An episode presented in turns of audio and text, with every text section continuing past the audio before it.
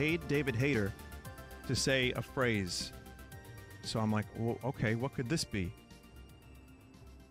And then I see it. Vinny, this is Solid Snake. I'm told that you play a lot of Metal Gear games, and that you've developed a joke of telling Raiden in Snake's voice to squeeze your hog. No, So, no. I only have one thing to say. Raiden, squeeze my hog. God damn it, David. All right. So listen, All right, guys. Welcome to Big Trouble Little Podcast, episode 223. I am Joe Dubs. I'm Andy. I'm the governor. Uh, Chaz, sad, straight. Uh, pawn You're and sad, game sad that you're straight. Yeah, yes, I'm so sad. Sad that you're straight. Yes, uh, we are g- concluding our Mel Brooks month, chosen by Chaz. Uh, we are going to be talking about blazing, blazing saddles. you got the governor cross-eyed Yeah, going on. And uh, then we're gonna rank all the Mel Brooks movies, and then we'll give you a little sneak peek of what we're probably doing next week. Um, but before we get into that, what the hell you guys been watching, playing, or doing? I tried to think what I. I mean, I played Call of Duty. Um, I played. Um, oh my god, I, I haven't played Pokemon yet, but God of War Ragnarok. I finally uh continued more with that. I'm not gonna spoil anything, but I I'm up to the part of Atreus's first mission where he doesn't tell Kratos that he's going out to, to find something. Uh, and yeah, and Broke apparent, curfew. and apparently that's not like a quarter of the game. I still have like a shit ton of to go. I'm Uh, way far ahead of you, and I'm still not halfway through the game. Yeah, We'll so get there. it's gonna be a big boy game. It seems like bigger than the first 2018, because I remember it was like a couple hours. And a little side note, by the way, this is not news, but there are people complaining that the Callisto Protocol is only 12 hours. When was like 12 hours like short? I, I always thought like six hours was like short. Now now 12 is. Yeah, I mean, when people complain about six, I like don't jump all over them. I kind of get worried about that, but personally, six is fine. Twelve is perfect. That sounds nice to me. 12 to 20 is is prime solid game length. Uh, and think so, honestly. I'm I'm happy with anything that's at least eight. uh, Mm-mm. I think people have been weirdly fucking what? If it's below 100 hours, I don't, I don't want, I don't want to Oh, invest. I gotta lose shit. myself. No. You just beat a shithead. yeah, I'm, I'm, yeah, I'm being a total shithead. Hold on, can, can you hit that? Can you can you tell him who my hero is, Stubbs? Corango. Corango, is it? Fucking, everybody's been like weirdly preconditioned to think, uh, I guess because they only play certain kinds of single player games, they have to be like 40 plus hours. That's all single player games. Yeah, open open world has definitely like spoiled people to the point where like I need to have like a, a mini game that I can play like Gwent and Witcher three. I'm like, no, bro, just let me get the fucking game. Let me read some files and let's let's have an experience. That, I, that's didn't, I wasn't I wasn't aware Callisto Protocol was supposed to be a fucking open world adventure. Yeah. Like what the hell? like who thought that? Like, I don't mm. know, but people that's uh, apparently it's like getting good scores. Besides like people complaining about the time. But anyway, I, I get. I the only thing I would use devil's advocate for that is I, I think that with where modern gaming is, price tag matters in that somewhat. Like if I'm paying seventy dollars for for a game, I I I would feel like anything less than ten hours if it, if it's strictly just a single player game with nothing else in it. Like it better be really damn good, ten to twelve hours. That's the point. That's I mean, if they're not like if that's forcing that. around with a bunch of other shit, they can make the story better. They can they can like focus in on what needs to be done instead of all this. Oh, there's a bunch of collectibles. Oh, you gotta climb a bunch of towers. Oh, there's fucking co-op. Oh, there's all this DLC we wedged in there. Oh, you gotta go get all the alternate costumes. Oh, you gotta go talk to every NPC. Oh, there's a bunch of achievements to get. Fuck that. Just make a good story and it makes a game on that story. hmm yeah. Besides, I wa- games used to, games used to cost that much during the fucking N64 era. It's And- true. It's true. It's fair. Fair enough. and and you also got to think like this from a survival horror point of view. There could be a lot of replay value where maybe there's two Yeah. two characters or maybe there's different modes that you could play in order to get mm-hmm. achievements. So again, again, it got good scores. It's just that people are complaining about that 12 hour mark, and I'm just like, that's actually fine for me. I love that. uh, but yeah, other than that, I haven't been playing anything else. I can't wait to play Pokemon, and I can't wait to play Callisto Protocol. Uh, but you know, backlog and stuff. But Andy, I know you've been sick, but did you watch anything while you were sick? It's like all I did. Yeah. You watch The Price is Right. I, I'm always like, uh, oh, Chaz is gonna get a game. He's gonna fucking beat it in a week. Blah blah. I beat Pokemon. I've been, I mean, I've been home. I've been sick. So what, what was I supposed to do? And I like, I say I had the flu. People say, oh, I had the flu, and they like had the sniffles. No, fuck you. I got tested. I had the flu. So I was at home. I couldn't go anywhere.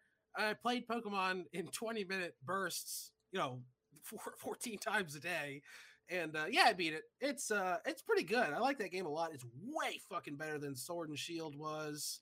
Um, I like it better than Sun and Moon. I don't think I like it better than Legends Arceus, Mm-mm. but it's pretty fun. It's cool. It's a cool game. Um, I'm doing all the post game stuff, which anyone who's played Pokemon knows is like there's a boatload of it. Like the the post game might as well just be a second game in some of these games. So I'm hunting for legendaries and I'll do a tournament, refight all the gym leaders and all that shit.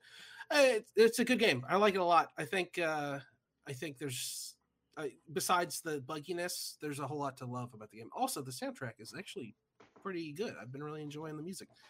Um, I watched a bunch of random episodes of that TV show Atlanta. Have you guys ever watched that? Mm-mm. Mm-mm. Uh, I I don't know what I thought it was, but it's not what I thought it was. I mentioned a, a few months ago I watched just one random episode of it, but it wasn't about any of the main characters, so I just thought it was like a re- weird one-off random episode. And they aren't all weird and random. They are all weird and random. That's just fantastic. I really like it. There's like an episode where um some popular rapper has died, and one of the characters in the show um is himself a rapper but he's listening to the guy's music he's got he puts out like a new album and a bunch of people didn't notice he did and i guess he died i think he- they know that he died at that point and one of the songs has like a reference to a barbecue restaurant and he's like putting gas in the car and he sees the barbecue restaurant in atlanta he says oh, that's weird so he goes in there and orders the food from the song and the inside of the container has like a clue he's like is this is this a scavenger hunt? And the guy's like, I don't know what you're talking about, man. Get out of here. Get out of here, man. and like there's like a like his whole story in that episode is like going to like an arcade and then going to like um I can't remember the other locations he goes to, but he goes to all these places and it's like the scavenger hunt. And the end of the scavenger hunt is the rapper's funeral.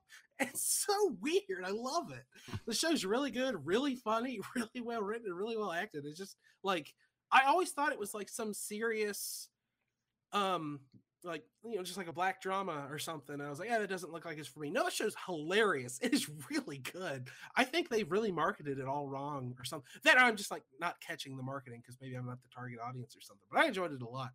Um i watched 12 the 12 chairs. Uh when i saw it in college i did not care for it. This time i actually like kind of liked it. Like it's not my favorite mel brooks movie or anything but it's interesting and unique and Dom DeLuise as the uh, priest is hilarious. Yeah, that's why I was wanting to talk to you that about that a little bit because I was I was going to say I feel like you kind of uh, undersold that movie a little bit. Mm-hmm. It made it seem like it wasn't that good or funny, but it, it was actually pretty funny to me. Yeah, no, I liked it a lot. I, I just love the setting too. I, I like that period. I also like that some people have a Russian accent and some people don't. Some people don't. They're just like, yeah, excuse me. He's dead. Right. but uh, I watched that. We can discuss it a little more off and on because I think two of you watched it, and then um, around, right after I, when I watched Twelve Chairs, I was pretty sick, and then the sickness came with a vengeance. So I just sat in front of the television, and on Tubi they have a bunch of Lupin the Third movies, and I just let them play. I watched Lupin the Third, Island of Assassins, Lupin the Third, Tokyo Crisis, Lupin the Third, Bye Bye Lady Liberty, Lupin the Third, The Columbus Files. Uh, Which- one did all. which one did we do? Uh, we did uh, Castle of Cagliostro. Okay. These are all from uh, 89 through like 97. This is a period where uh, the Lupin movies weren't theatrical. These are all television specials, but they're still, you know, like an hour and 40 minutes, and they're still animated by like big deal anime Mhm. studios. So you wouldn't know that they weren't theatrical movies in most cases. Um, I guess Island of Assassins is supposed to be like a fan favorite. I thought it was okay. It's pretty good. Uh, Tokyo Crisis is the best of the ones I watched. Tokyo Crisis was really good. Bye Bye Lady Liberty is pretty good, but it had uh, all of these have the wrong voice cast. Every single one of the ones I watched has the wrong voice cast. And then Bye Bye Lady Liberty has yet a third voice cast, which is the worst of all of them. Like there's like an accepted Lupin the Third voice casting, you know, for the five main characters now that we all like, but when these were getting dubbed, that wasn't quite official. And uh, Lupin the Third is voiced by the guy who does Krillin and Dragon Ball, and it works, but it doesn't. I'm just used to the other guy; it's not his fault. Um, the guy who does Jigen is really great, and the guy who does Zenigata is it's weird. Like in some movies he sucks, and in some movies he's good. So it's like he figured it out halfway through or something. Um, and then Fujiko sounds fine. She always she always sounds pretty. You, you- don't have to do a whole lot with her voice as long as the voice actress is pretty good. Goemon's the same. Um, and uh, the Columbus Files was also pretty good. They're they're all worth watching. Absolutely. If you're gonna watch just one one of them, I'd recommend Tokyo Crisis. But I I just like Lupin the Third. I like them all. I'd love to watch all of them one day. But there's like 38 movies or something. God damn. So I got a lot of work to do. Uh, Uh, I think that's all. Yeah, that's all I did. I mean, from where I was sick, I was also like watching like I tried to watch. um I tried to get caught up on uh, Cobra Kai, and I was like falling asleep, so I gave up on that. I watched a bunch of YouTube shit, uh, just like Oni plays and old Spoony videos. I rewatched like at some point I fell asleep, but I think in total like seven Rebuary videos or something. So just like go like I fell asleep during one and woke up during the next. It might as well have been the same one because it's just Reb with a machine gun yelling about something. And it's great. Jakova! Yeah, so I uh, named one of my Pokemon Reb. So Yeah.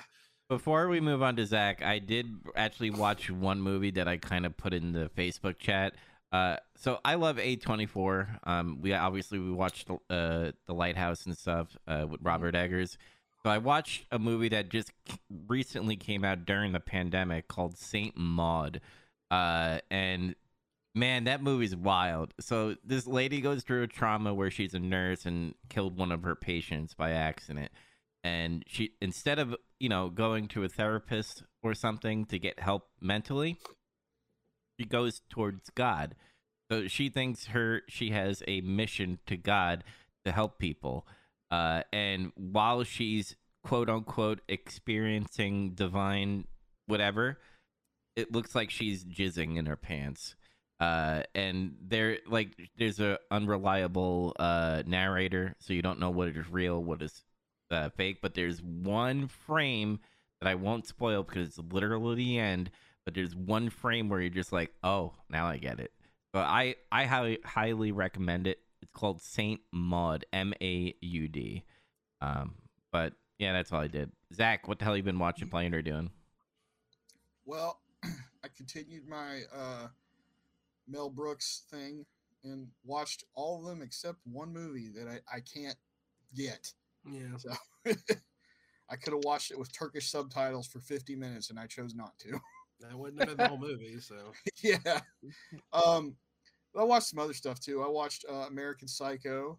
Um, still good, good, fun black comedy horror nonsense, I suppose. good old feel good family movie. Oh yeah. Look, I just want to fit in. It's just- you catch more stuff every time you watch that. I have to movie. go. I have to return some videotapes. That, that's still like one of my favorite lines. It's just I have to. What's wrong with you? He's like sweaty. He's just like bug eyed and shit. I have to return some videotapes. um, I watched it part one. Uh, you know the, the remakes they did from a couple years ago. hmm That one's still solid. And then like you do part two, and it's just bleh. It just doesn't work.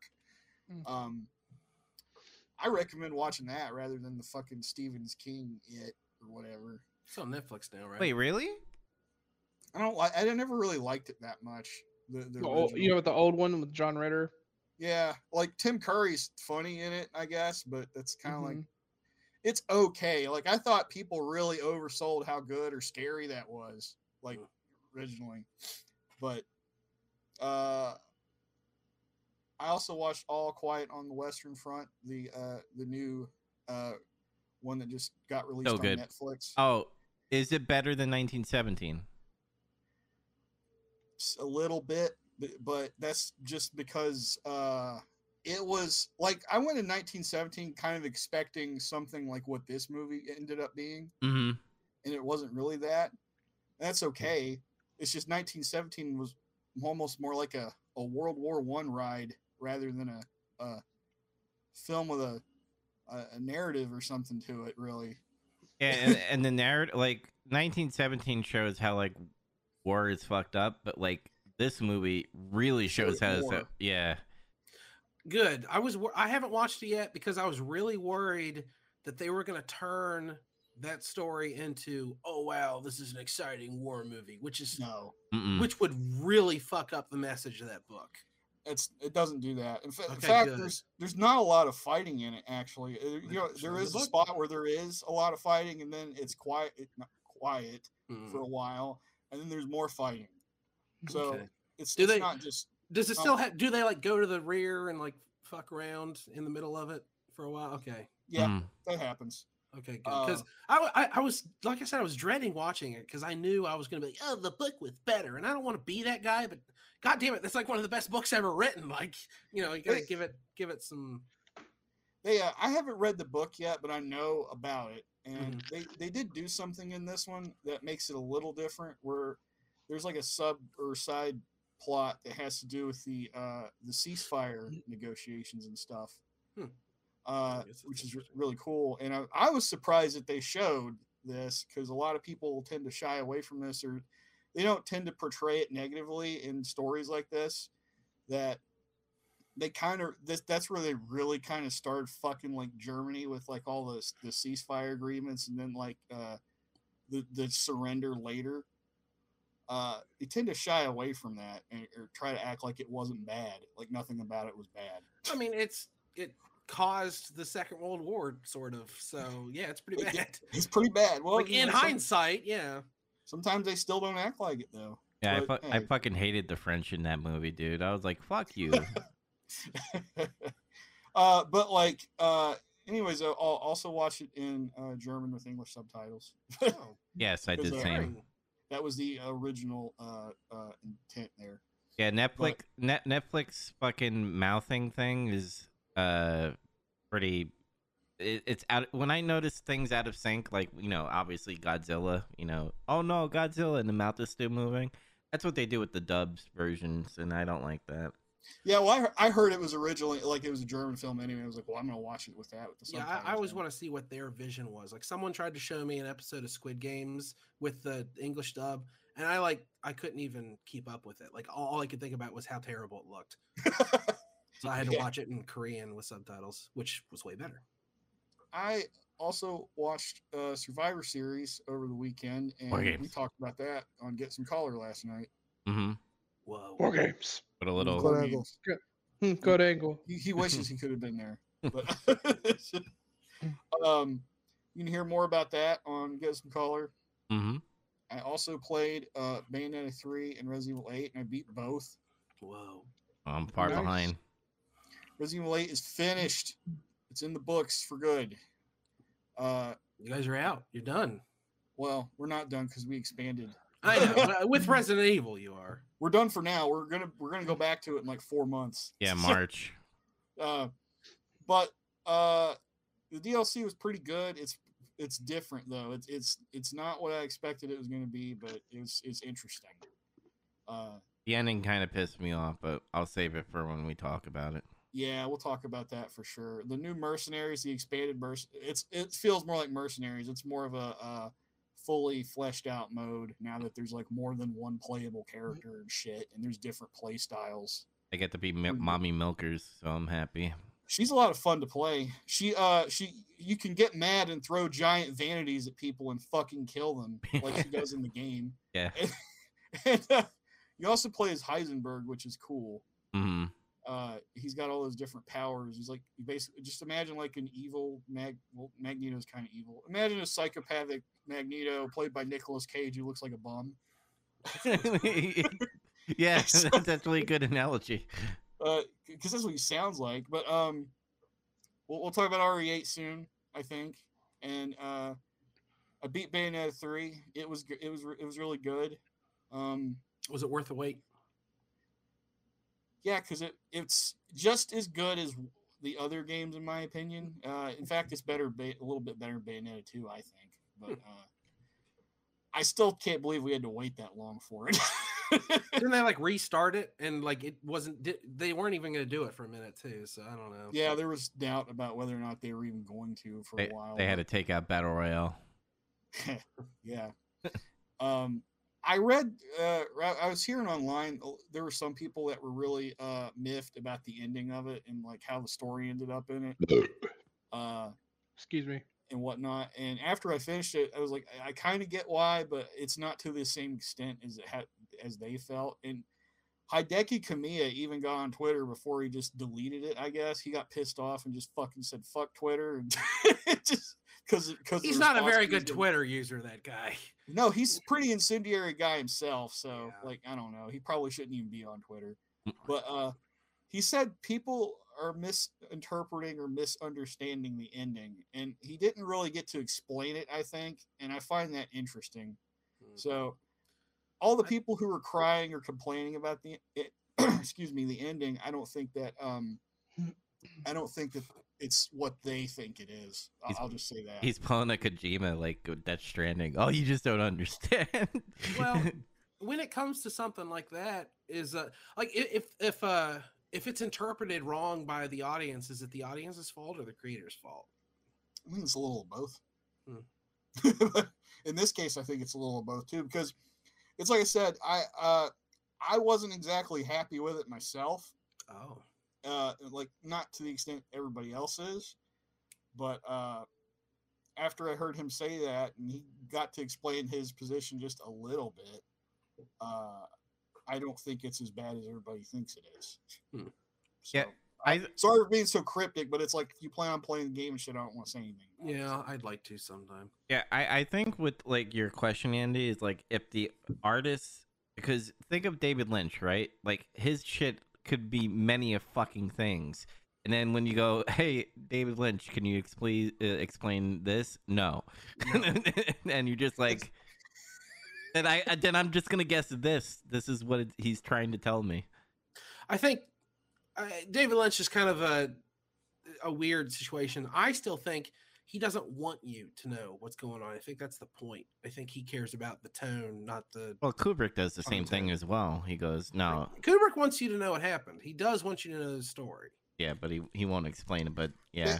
Bayonetta didn't have a complex story to begin with, and that's some of the argument I, I was in. Is like, listen, this game's more about fucking ridiculous shit happening. Uh, it's not it's not a narratively driven game, but it's definitely not the same kind of situation as that. It to me, it was he did something happened in the ending that could piss people off if they take it that way. She went and then- supersonic because she finally got enough rings. you know those No. hentai weirdos want to fucking lore around it. Yeah, people apparently got more into the lore of this shit than what I thought it warranted. Editor have a club of clothing.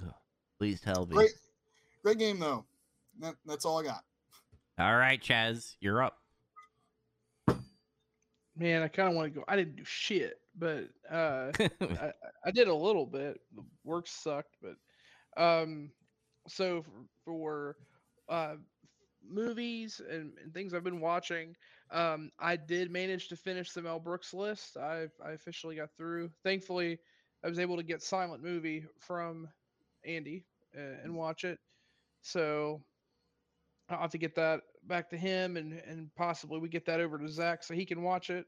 Uh, but at some point, but um, I mean, I don't know if we want to talk about all of those movies or if we want to wait until we rank them and go over them uh, because I had a lot of catching up to do. So in that matter of time, I ma- managed to to watch.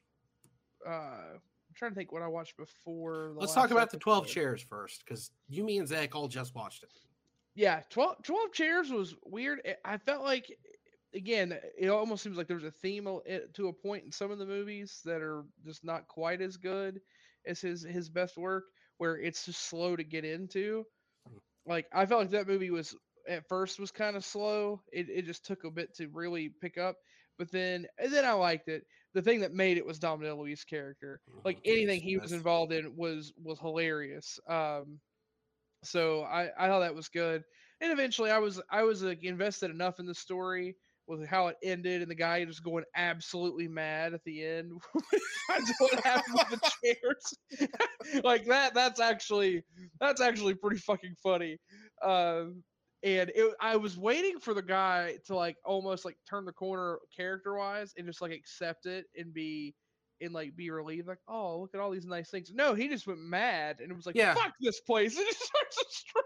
I like that. I liked that a lot about the movie this time. Is that like you think now it's based on a book. I don't know if you guys knew that, but it is Yeah. based on a book written in Russia in like 1928, Mhm. and you expect the message to be, "Oh, look, these this these riches were used to give something to to these workers who didn't have anything." Like a very communism is young and we all support it kind of message and Mhm. it would have worked in that way. But I really like the fact that he stays bitter and it drives him mad. And uh, Mhm. I don't I don't know if you guys are interested in knowing this at all, but the original ending of the book is a little different. He goes very mad and kills the other guy. Like he's very oh upset. okay Yeah. And uh, the, the the book has like 13 adaptations of it. And uh, one of them is Syrian, which I thought was really interesting. I'd kind of like to see that, but most of them are, of course, Russian. Uh, it's it's a pretty popular story, but Apparently, there's a sequel too. yeah, that's they wrote. bizarre. I don't I don't even know what that could be like, but um, I, I think I did, I think I did read that it's revised to attempted murder for the sequel, so that both characters are still alive. Um, that would make sense but I, I really like that. I really like that at the end he's just still bitter.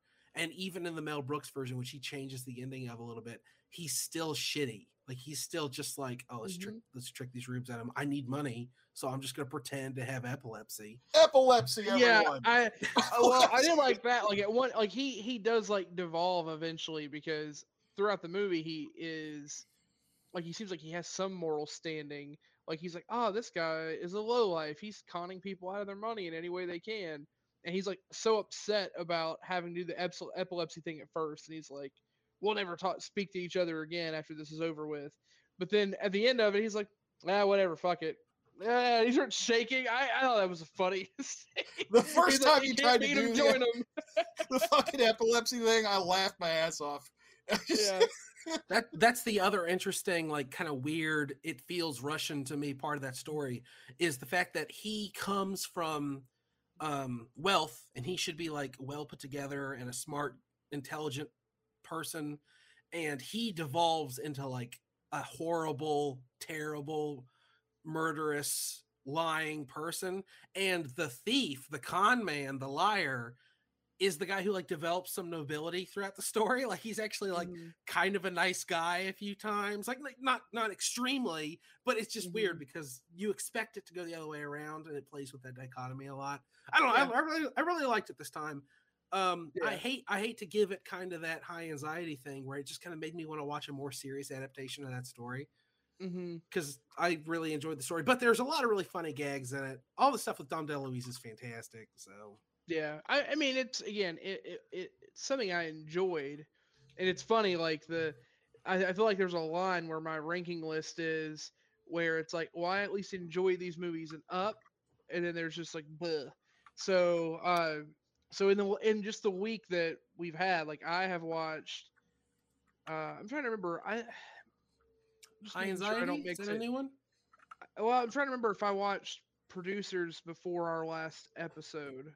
Our i don't think you had Okay, so I, I think I really like caught up the like in the last like ten days. So I have I mean I watched them all. So I watched producers, I watched uh High Anxiety, I watched uh Life Stinks and Silent Movie. Uh in addition to uh uh Blazing Saddles. So um so yeah, uh producers awesome. Uh, of course, I don't really need to go any further than that. You guys talked about it.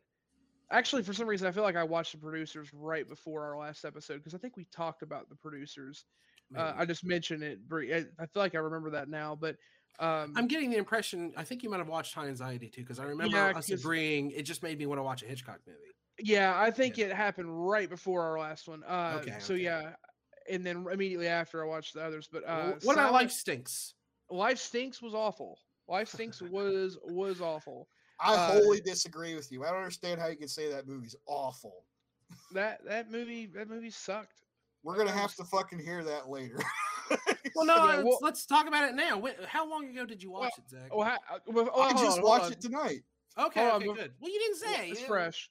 Yeah. Well, before we get into that, because my my what did I do t- is going to turn into our Mel Brooks ranking list. Well, let's let's push off that. Now let's talk about everything else I did, and we'll come back to Mel alright, Brooks. So so anyway, uh, I played a, a very good chunk of of uh, God of War, like just like here and there.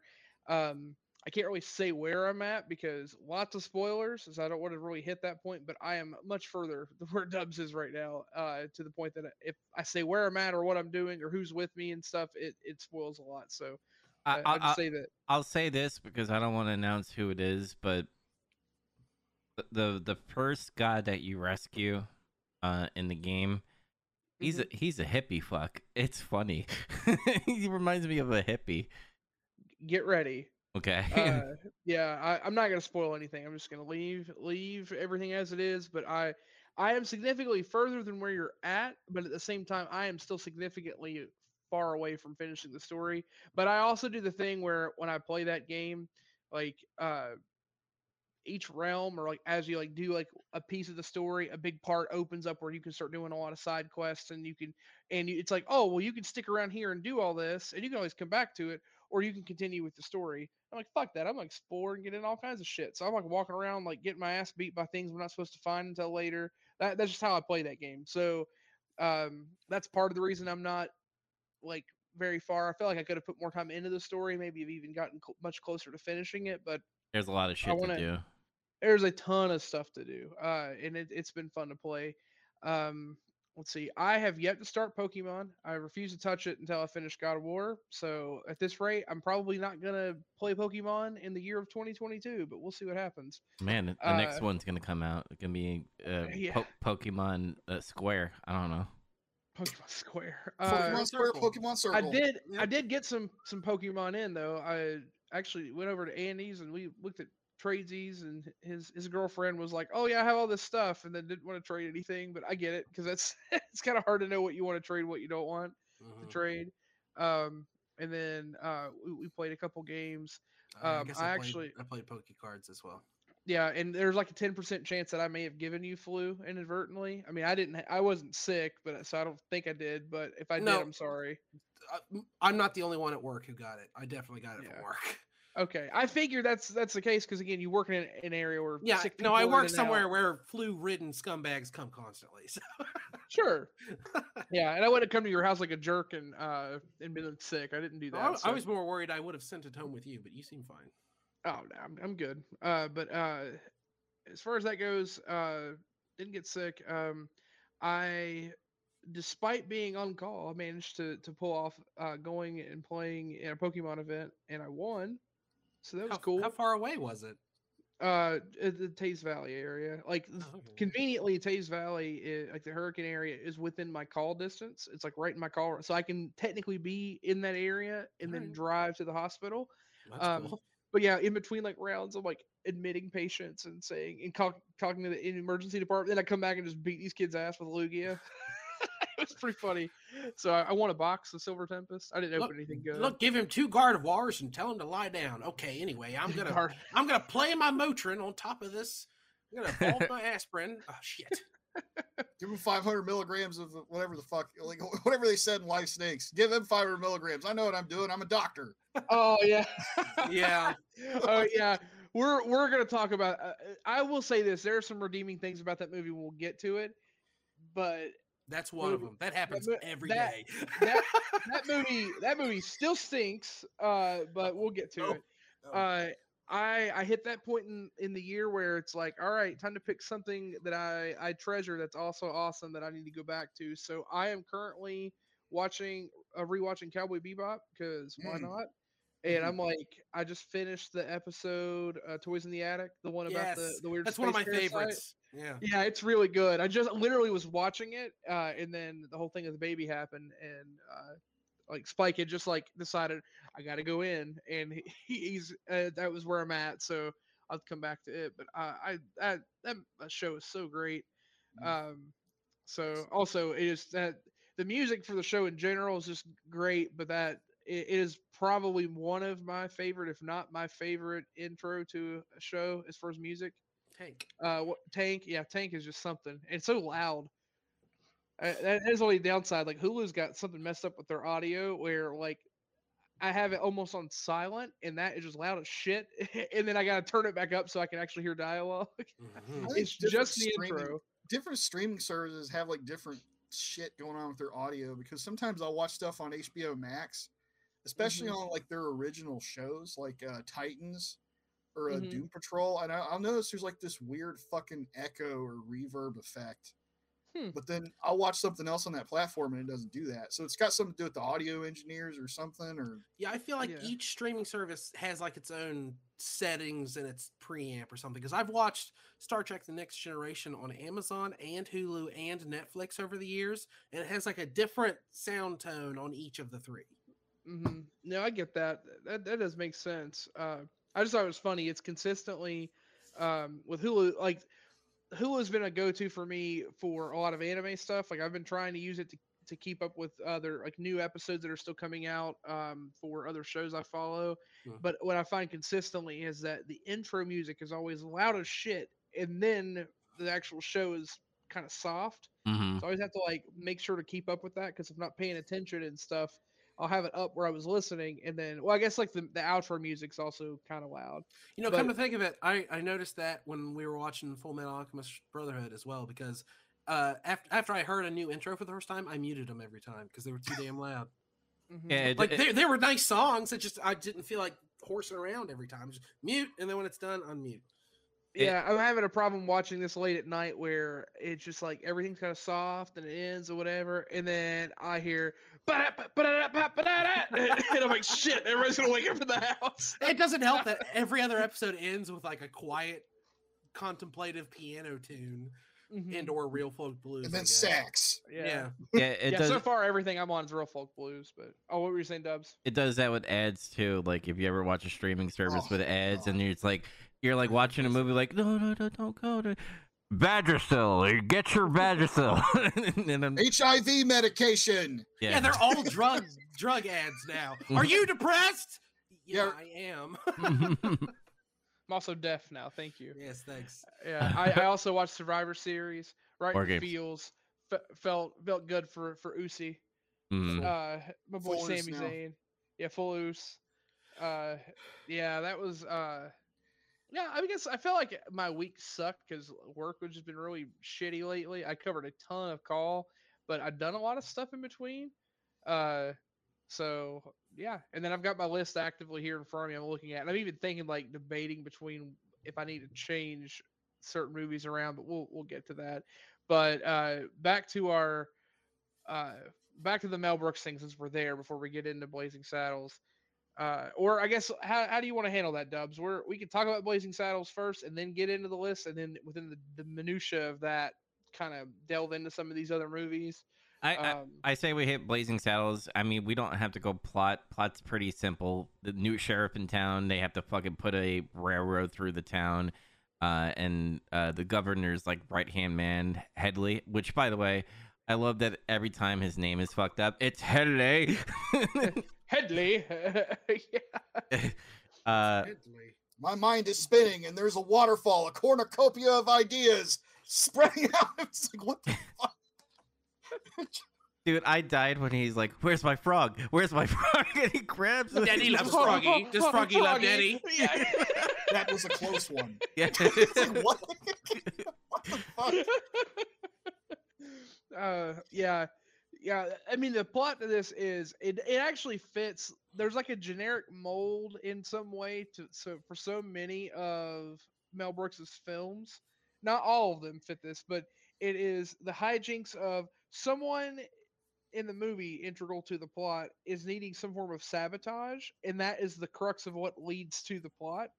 Uh, Mhm. Like in the producers, the, the protagonists you're following are the ones doing the sabotaging, but then like hijinks happen. Where in this, it's like the villains are the ones trying to sabotage. Like, oh yeah, we'll run them out of there. We'll make a black man their sheriff, and they'll be like, bye. And then you know, we'll be able to go right through Rock Ridge. And turns out this guy's a badass, so you can't do that. Mm-hmm. So yeah, uh, this this movie's great. Yeah, Uh, this movie uh i mean i'm not gonna say the thing that andy uh said in the beginning of the episode but that counts as saying it. yeah but uh, this movie you made me say it in my head, you asshole. yeah. but i was watching this and like all the end bombs that drop i'm like man i lost count like i literally caught like the first five minutes i was like that's about like five or six and then like it keeps on going you're just like god damn it man and it, but you know that's during the time where everybody made fun of each other but uh Cle- uh, I don't know if I'm gonna say the guy who played Bart is hilarious, Mhm. Yeah. hmm and I I die every time. Gene Wilder, fucking amazing. Uh, my favorite part is uh, this hand steady as a rock, but this one, This is- He's like, yeah, he's like, that's fine. It's like, yeah, but this is the hand I shoot with. yeah, hi- his character is so odd in this movie. He's just so laid back and overly overly relaxed at first, but then like the whole it makes more sense with the drinking, and then he. Uh, you can tell Bart that Gene him get his Wilder's, like, back. Gene Wilder's like acting in this because I I get used to like the Gene Wilder the way he like uh Silver Streak I feel like is the Gene Wilder in in my eyes. It's just that seems to be like his natural setting. And in this Mhm. one he's like more laid back and like more reserved in a comedy movie, but it works really well. Mhm. Mhm. Yeah. No, it really does. Everyone's great. Harvey Korman is in like every goddamn Mel Brooks movie, but this is this is gonna be the one he's always known for because Yeah. he's the best. my in this. favorite. He's my favorite. He, uh, fucking guy who uh, fuck man, who played uh, Dark Darth Helmet. Um, what was his Oh, name? Rick Moranis. Yeah, Rick Rick- Moranis. Rick Moranis was, you know, the number one in that, and Harvey Korman is my number one in this one. Uh, even though like Bart's funny, like my favorite scene is like when he goes into the town and they all just like point guns at him, and he's doing the "I'll kill him, I'll kill him," and he like somebody help this poor boy. like that scene is fucking hilarious. Then Lily Von Shut Up. Um, oh, Stoop. Stoop. Stoop. Li- Li- Lili von Shtupp. Yeah. Yeah. her her fucking dance number was long, but it was funny. Oh my god. Yeah, th- played by the extremely great, but unfortunately late Madeline Kahn. Yeah. Mm. Yeah, and and that scene was cool. And you brought it up, Andy, before when fucking uh, th- that horse gets punched. I, Oh, it's God. always funny to me. It's It always funny so when a quick, horse gets punched. It, It's always you know funny. that, but that's so rough. He just w- casually walks in after he gets off of his ox, and he just like punches the fucking horse You over. can't park that animal there. What was with Uh, like the yes no thing on the back of his ox? I had to look that up because it's bothered me forever. I guess back when this movie was made, they put that on the back of school buses so that Yeah. you knew which side to pass on. oh, And so they're implying it's like he's like a slow moving bus. He's a large.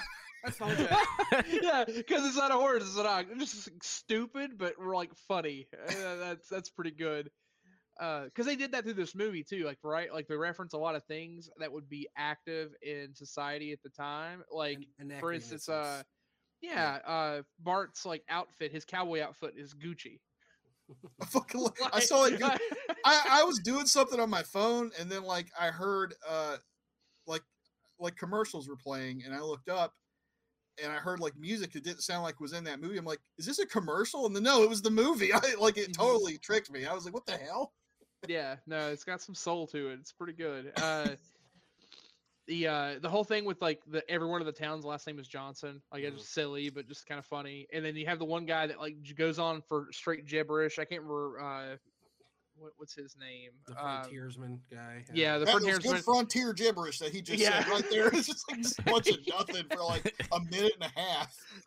And then he just same. And he's the same guy that when they first noticed the sheriff's coming, he's like, "The Mm-hmm. sheriff's a dong," and then like that's just a, a classic joke. And he comes into town, and um, the other thing I used to reference this a lot. I used to say it a whole bunch, uh, but uh, obviously now you can't you can't do that either. But that, that's okay. Um, the very beginning of the movie, whenever they trick the guy, the the uh, the, the white men into dancing and singing around, they're all singing uh, Oh, um, Camptown races. Mhm. And then one guy shows up. He's like, "What? The wide world sports is going What on the here?" wild world of sport? That's guys- Slim Pickens, not just some guy. yeah, yeah, yeah. But it's, Slim Pickens. Uh, he uh, he's then he says the whole thing. You've been dan- singing and dancing around here like a bunch of Kansas City. Yeah, yeah. Mhm, so- F slurs, yeah. F bombs. it- it- old F, just f bombs and hard R's throughout this whole movie. He's uh, Uh, So every every line, I had a conversation with a friend of mine once. He doesn't have necessarily the funniest lines, but everything Slim Pickens says in this movie is hilarious. Partially yeah. because it's him saying it, but also partially because his dialogue is great. I like when he's talking to Hedley Lamarr and he's like, "We'll work up on number six on him." Oh, number six, what's that? That's when we ride into town. A romping and a stomping. Hooping and a hollering. And beat the snot out of all the men. Oh, what about the women? Oh, we rape the shit out of them. Says here, what are your qualifications? Uh, rape, arson, rape, Rape, rape, like- twice. you said rape got- twice. I I really, really like, like rape. rape. uh, just proof that you can make anything funny. Uh, and then of course, I mean, this Mongo in general is a great character. Um, so of course, I, I hope you get that now. Uh, what I was referencing before. So Steve Mongo McMichael, th- this is where the name came from. Oh, okay. Yeah, so Mongo is from this movie. Uh, I think it was effectively because like his his uh, nickname anyway, like even before wrestling, uh, was basically just like the way he hit people. He hit them as stiff as Mongo punches the horse. Like he just hit hard as shit, which is like so it makes sense if you think about it. And then he realized like, oh, he can't cut a promo either. Oh yeah, he really is Mongo. Yeah. Yeah. but, but Steve Mongo Michael's a treasure. So we'll National hate on him. National treasure yeah. Forever. So uh yeah i, I mean th- this this movie's fantastic. I, I love the the bit with uh with madeline kahn um like the whole thing where they have the, the classic bit of all the woman's gonna seduce him and he just like that he's got like that swagger Yeah. uh, like soul of a black man and and like the next morning she's like making him sausage she's like please don't leave please don't leave and he's like i gotta get to work baby you fool of Five is my limit on Schnitzengrubens. Now, Yeah, which it's just- version did you guys get to watch? Because there's two versions of the scene where she turns the lights out. I mean, it's really just they deleted a line, but she says, "Is it is it is is it true what they say about uh uh whatever your people your people?" And you hear a zipper unzip, and she says, "Oh, it's true, it's true, it's true." And uh they cut a line out there, and they added it later. I have two versions of the movie. I have the HD DVD. I it's a Mhm. format of the feature And DVD, the DVD version is the edited version. The HD DVD has it put back in. But she says, "Oh, it's true, it's true," and it cuts. But originally it was, "It's true, it's true," and he says, "Madam, you're sucking on my arm." That, no, that wasn't in the Yeah, version. that- really? Oh, Yeah, it that was- yeah i've watched i've watched the unrated before yeah it wasn't in the the version i watched either uh i can't remember where i i watched it if it was i can't remember if it was on hbo or if i had to rent it on amazon but how, however i watched it it didn't have it but yeah but yeah madam you're sucking up my arm is it's pretty funny uh I mean, what else is there to say? I the whole like idea, idea and plot of like the silliness of how they're gonna pull things over. Uh, well, I guess actually the way that Bart even wins people over, like instead of he's like outsmarting people, so he's basically Bugs Bunny. Yeah. They That's- do that's Looney Tunes gag. Oh yeah, they they do Looney Tunes gags. He's Bugs Bunny, and uh, Again for Mongo. yeah, he, he- he- so he just does. He comes up with all these like silly different things and get uh get over uh, on uh, the the bad guys. Just That, so that turned into what is now kind of one of my new favorite jokes. I never really thought about it a lot. The real bitch of it was inventing the candygram. I think I won't even give me credit for it. yeah. that's that's like uh like that uh 200 IQ. Like you just don't think about it when he says it, and he's like, Mhm. "Oh, I get it now. Ah, that's Yeah. funny." Uh, but yeah, and then the whole they they're gonna turn make a new t- part of the town, and um, I'm trying to think what else. I, I mean, it's it is one of those things where we could sit here and probably just like go through the entire movie and pick every little scene, but just constantly something there's something through this movie that's just funny.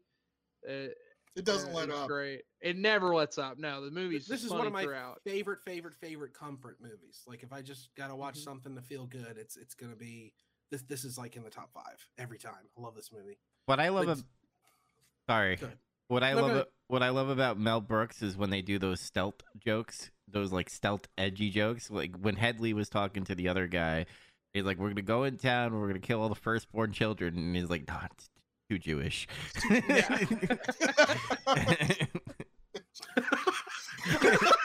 See, That, that just reminded me of one of my favorite jokes. Is he's talking to Taggart. Taggart just explained what a number six is. And Yeah. there's the sound of something, a loud sound, and Taggart gets scared because they're there, Taggart. It's just, It's okay. it's just the yeah. sound of a man and a horse being hung. there, there. uh, a man and a horse. Yeah. The hey, the the guy who was hanging people out there at the gallows. I'll wait till Andy stops coughing. Okay. was that the same guy in Robin Hood Men in Tights playing that same I think character? so. Yeah. I think Yeah. it's the same guy. Because he was his his voice and everything and the, his mannerism. Like, is that the that's him, isn't it? It's got to be. Mhm. Yeah, it is. Great Which would make Robin Hood Man in Tights the callback, I guess. But It's a Yeah. prequel to uh to uh Blazing Saddles because the story of Robin Hood happens before this. Yeah, There you go. chronologically speaking, yeah, yeah. in the there you go. Mel Brooks extended universe. the transition, uh, because still the ending like catches me by surprise, even though I know this is a Mel Brooks movie, but like when it goes from western to fucking like we're going to the movie, yeah, yeah. The, the the musical and the movies and stuff. I'm like, that was really fucking cool. Like, always great, Dom DeLuise. yeah. That's not, that's one of my favorite parts too. When they all bust into the set, and then fucking Mhm. Taggart shows up. He's like, "What are you all doing here? What's going on?" He's like, uh, "Get out of here! This is my say." He's like, "The hell with that! I work for Mel Brooks." And he just punches him right in the face. It's piss on you. I'm working for Mel Brooks. Yeah. I know it because I've said it while drunk a thousand times. Yeah. Yeah, so so that always catches me. That's a really like Dom DeLuise trying to show them the dance and he counts it down. He goes, "One, two, two, three, Three. four. Watch me, Efslers, and then dances. and then he steps in water, and then it's the whole thing. It's like as he's doing it, he fucks it up too, and then he's like, okay, and he just like do you see it now? himself. And they all go yes, and he says, "Sounds like steam escaping." Yeah. That's great. But yeah, I mean, like like Chaz said, there's like so much shit in this that we could pick apart as far as our favorite. I don't kind I don't want to ruin it for people. Uh but I do want to say this though. Like we said in the beginning, uh this movie if you're n- not into edgy jokes and if you obviously if this is the first Mel Brooks movie you're going into and you're offended by very edgy words, then beware. You're a sensitive little pansy. Don't watch this movie. I said it in a di- nice I way. disagree entirely, and I'll explain why. Uh, we always say, "Oh, I recommend this movie. I don't recommend this movie. I recommend this movie to these kind of people." I do recommend this movie to everyone, even if you're a huge whiner about being PC and proper and stuff like that. And it's not because, oh, it's because of the time. I think it's because if you watch this movie, I really, really think it might help broaden your horizons and that you'll understand that it's just language and it can be used to great comedic effect. I think this movie is one of the best examples of something like that. Yeah, Like- some of the funniest the funniest lines in that movie, and it's not even talking about the edginess of the, these jokes that we're referencing. There's like a scene where all those people come into town, uh, the Taggart and his gang, or whatever, the first time, Mhm. and there or, or no, it's when Mongo shows up. Uh, there's like some people at the square, it's just like, holy shit! he just says holy shit, everybody just starts scattering. I laughed pretty hard at that. Just Well, I no, I I think that's a good point uh, as far as um who should watch it. I would agree. I think this is a movie that I would highly recommend to anyone because okay. again, there's offensive language, but the, there's a point to the offensive language. Exactly. There's a message within the film to show that he's showing that people can live together. They even say within it, like, I actually like have a theory about this movie. Watched enough times. When they are inside the jail cell, they are there's like this fourth wall. It's almost like meta. Like we're not jail cell, but when they're inside the um the sheriff station, like the movie's still happening, like it exists, but it's almost like they're inside a bubble and like he stepped out of the bubble. Like I don't know if that makes sense, but when they talk about anything that's going on within uh the story, he it's like he and uh Gene Wilder's character, uh Jim, are have like they talk about their own story and their characters they get to know each other but when they talk about the town they talk about it like it's its own separate bubble and jim's even talking him through the situation of oh yeah they're simple people. Like they're just simple farm people. they're they're in it you know morons. And the reason i say the bubble thing is because they constantly break the fourth wall like looking directly at the camera or like the, the scene when he talks about the morons it's like they're laughing. To me that looks like one of those genuine bits where they didn't know they were being filmed or it was like a, an edit but they thought it was so it's true. genuinely funny they just left it in there like it's true. The guy broke- playing Bart did not know he was going to say that. His reaction is genuine. yeah exactly like you could tell and then like they go on anyway so uh the point is is that he they're talking about how, what to do and, and how to bring the town together and and you know how to how to make this work because the situation that they're in is, is kind of a pickle but uh at the same time again simple people can just be convinced of pretty much anything and that's the whole point of racism is this horrible thing that that exists only because you, you can make people who are, are struggling believe anyone else is their enemy and pick their pocket while it happens. That I- just, that's, ignorance. that's it's that's only ignorance is just- exists. Yeah. yeah, ignorance is an age old thing. It's just always been used, and they break that in this movie. And the use of that language is important because they they show that they break through that anyway and, and get past that and realize now everyone deserves the right to be happy and have their land and and have rights. And they come together and and they they d- defend the the person, the very person at the beginning that the the villains were like, "I "Oh, leave him in the quicksand," and they like save the cart instead of saving the, the slaves. Like, we almost lost a fifty dollar hand cart. Uh, uh, four hundred dollars. Not Uh, to get outrageously meta, but also if you'll if you want to if you want to look at it in the way that Chaz is talking about it, um, it's about the rich people try to send um, a black into a community so that they'll hate each other and it will destroy the community so the rich people can use it to build a railroad. yes. Yeah. Yeah. And u- using slaves. I no, not, no, not you former know, slaves. freed slaves, you know, you know, impoverished urban youths. Yeah, we don't forget the Chinese and the Irish and that. Like it even goes to like when they're like trying to convince him, now this will work, but everyone deserves the land. And he's like, well, you can let you can keep the hard R's and you can keep the C's. And I, I'm using the that as, like, Irish. The Irish thing. killed me, he's dude. like, no, fuck the Irish. I And- and fucking it- died.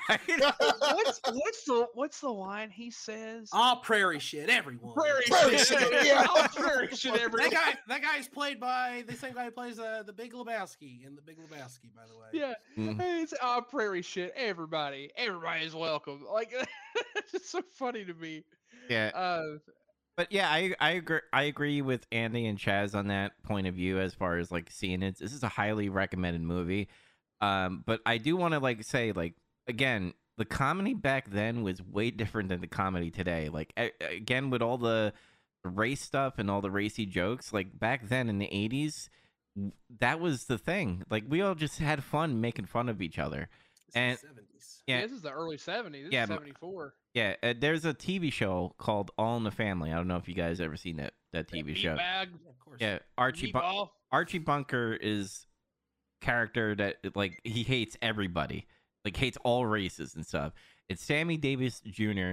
wanted to be on that show, and you would think in today, why would a black guy want to go on a show where the main character is ra- uh, ra- racist? And he's like, there's no man like that. There's no one man that hates everybody like that, and he had fun on that show.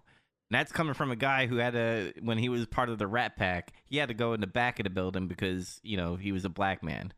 Mm. Uh, so I I highly recommend it. But uh, I'm guessing any final words you guys want to say? I'm pretty sure we all highly recommend this film. Yeah. Mm-hmm. Zach, did No. you have any anything? No. No. No, I, I recommend this movie. Yeah, but uh, yeah, that that was Blazing Saddles. Are we are we ready to rank now? I'm gonna be the weirdo here in the group because these guys did extra homework, and I'm that kid that like stays in in the lane where I'm just like I'm doing what I'm o- only was told. No extra homework for me. So I'm gonna be boring. So you guys get in Good. get into the chat on that.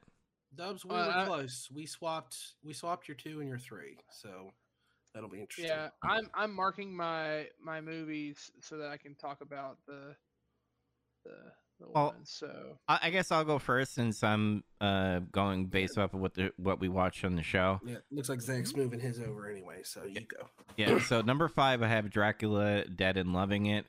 Uh, I think it was just the weakest out of the bunch.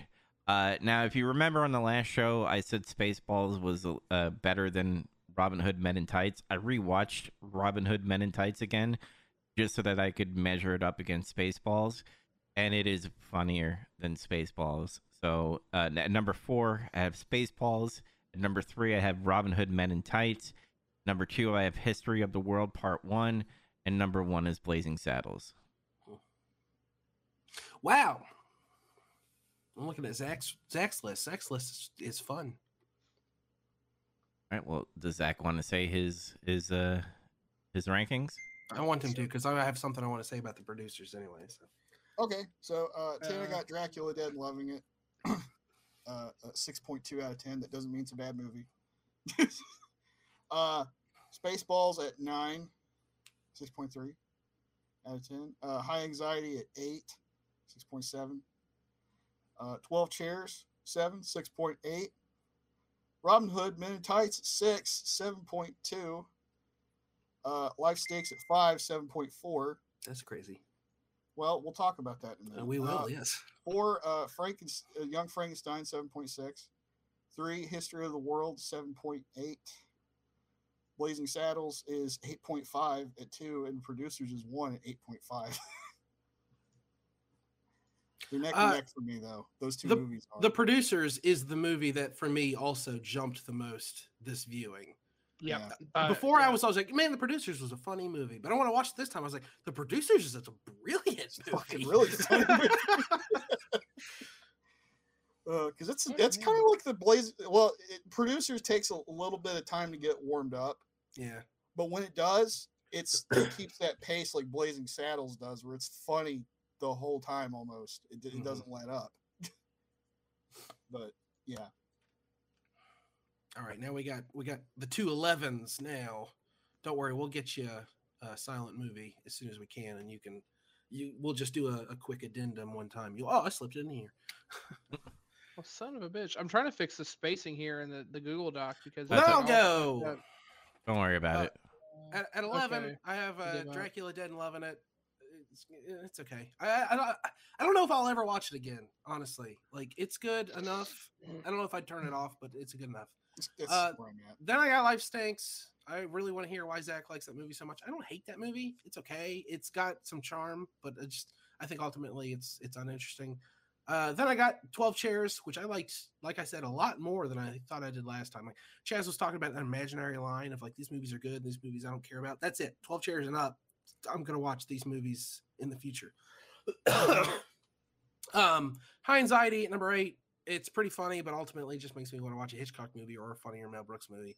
Uh, seven is Spaceballs, uh, super overrated, and I'm glad everyone's starting to come around to my way of thinking on that one. Uh, number six is History of the World Part One, a movie I used to put in like my top three, but here we are. Uh, number five is Robin Hood Men in Tights. I like that movie a little bit more than most, mostly due to nostalgia, I think. But I really think that's a well acted, well put together movie, and his last great movie. Uh, number four, Young Frankenstein. Um, I think a lot of people like Young Frankenstein a little bit more than I do, but honestly, it's one of his best movies. So what, what, you know, what can I say? Uh, number three is the producers. Honestly, I struggle. I almost put it at number two. I kind of wish I had, but I'll stick. I'll stick with it now. Uh, number two is Silent Movie. I just put Silent Movie there because I just I got to get people to watch that movie. it's way funnier than it gets credit for being. And number one is Blazing Saddles. I, I kind of when we started this, I was like, "Well, Blazing Saddles is my favorite one. It still is. That remains unchanged." All right. I I think Chaz is just fi- finishing up his uh, list right now. Yeah, I, I, I've, I, w- I had a couple that I, I just went back and forth in like last second. It was like, ah, that's what it is. So uh, I have life stinks at eleven. I maybe just something was wrong. I ate something funny. Uh, I, I thought that movie was was pretty awful. Um, and I will say this: the last like quarter to third of that movie picked up for me. Uh, basically, when he gets taken into that random like hospital hallway and all the shit happens where he just keeps inadvertently has like the bullshit happen and he keeps getting injected with He gets overdosed on. Thorazine or whatever the fuck. Yeah, and they're like 500 milligrams of Thorazine, and they're like, "Doctor, are you sure he needs it?"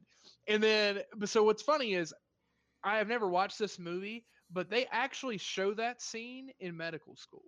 Um, it- yeah, as a joke, they they cut like when I remember going and they they made they used it as like a, in like, their uh at least the medical school I went to they used it as a joke uh in uh showing uh an example of medical errors that are easy to to prevent and why we like double check things and do this and Mm. um so they showed that little scene where he's like doing the Thorazine, and I never realized that's what this is, that was from this movie. And it, it, I saw it, I was like, "Oh, that's really funny to me," because I remember seeing that, and it, and it was like hilarious because he keeps getting injected, and then at the very end, he's like, "I don't know how," like someone overdoses, and they're like, "How could this possibly happen?" uh, I, I thought that was pretty good, and then um, like it gets outrageous. Like to me, the way that movie feels is, um, it almost feels like uh, Mel Brooks wasn't allowed to do what he wanted exactly in, with that film. And then eventually, like halfway through production or something, someone gave up and said, "I fuck it, do what you want." And then he did like the nonsense at the end where like the homeless people raid where the rich people are, and they have their weird like uh robot battle with the cranes like just silly nonsensical stuff that happens that to me felt more like a mel brooks movie like like you're you're talking about it like it's a movie you really liked. I- I that's what mean, i'm saying if no- that specific piece of it i really enjoyed but the first most part of that movie like i watched it and it felt like homework I'm gonna It- have it- to torpedo your your argument there a little bit because Mel Brooks was the producer, the writer, and the director of that movie. He did what he wanted. He did it all. uh, oh, man, well something happened in between like he he just like had a stroke and then was like oh i guess I he need wanted to fix do this." something different. He was like, okay, people haven't liked my last few Mel Brooks comedies. I'm gonna make a just actual Hollywood comedy. and We're gonna see how this goes, and it didn't go awesome. yeah well maybe uh, halfway through making it he realized i need to add something to it but it's the, the film didn't hit for me i i thought it, it was man I, I get there like this i think that's the other thing too like the message in the, the movie just felt different. Maybe it's the tone that was off. Um so it's one of those things like i'm willing to give it another chance but i don't know if i'd necessarily want to watch it again. Um i will say this dracula dead and loving it for me is more of a maybe a nostalgia thing because it's silly, but it's it's not a it's not definitely not one of his best movies. But I mean, it's a fine movie. I, it's kind of like if I had to be in the mood to watch it, I, I would probably watch it. But I'm I'm not going out of my way to watch that movie. But like you'd said, that's where the line is. Like those two movies are like I don't need to ever watch those again. Everything above that, like I would happily watch again. Hmm. So uh, again, Twelve Chairs, I, I thought was was was good. Again, I, I would I didn't know the thing about the adaptation, so now that makes me almost want to watch a serious adaptation of, of how that that uh, story is handled. Um, high anxiety, I felt weird ranking high anxiety over Twelve Chairs. I, I actually debated going with I did the uh, 12 chairs like high I, I actually think i laughed a little more during 12 chairs but high anxiety consistently i think was good there were spots in 12 chairs where i just like was it just was slow to pick up uh, I uh, I'll, I kind of give it to High Anxiety a little bit in that it has a few parts that really shine, like the the Mhm. musical and a few of the bits are real good. Uh, maybe that saves it in my eyes. I don't know. yeah no there, there there are parts that, that are pretty funny I, but it, it's still like you had said we we both agreed on the same sentiment it's like i think i'd rather just watch a different mel brooks movie for the comedy or a hitchcock film for the thrill Yeah. uh history of the world i, I have it seven I, I guess this one's a little odd because I I like the movie, but I there are parts of it that drag a little bit, but it's funny. And, and this is where it gets hard. It's like I'm ranking them, so it feels like ranking it lower means it's bad, but it, it's still good. I just think that uh, there are other things that I hold. Maybe, for instance, I, I hold Spaceballs over it because there is more nostalgia. But at the same time, I'd, I'd argue no. I, I think I, I think Spaceballs is a funnier movie. That doesn't mean that Spaceballs is the greatest film of all time, like it's been held. Like I said, it fell out of my top five, and before all of this, it was in my top three. So, um, that being said, uh, History of the World still a good movie, but just it's right there in the middle. Um, actually, I would say if there's a second Invisible Line, like seven and up is, is right where that hits, where it's like, okay, these are all great Mel Brooks films. Like I think I think 10 and below are like these are fine. 8 and 9 are these are good. You should watch them at least once, but that's it. 7 and up are these are all great movies. Um, but uh, so Spaceballs at 6 again, I still think it's a it's a really funny movie. Um, but it's it's not as good as it's held and I think it's for all the reasons we we touched on the last episode.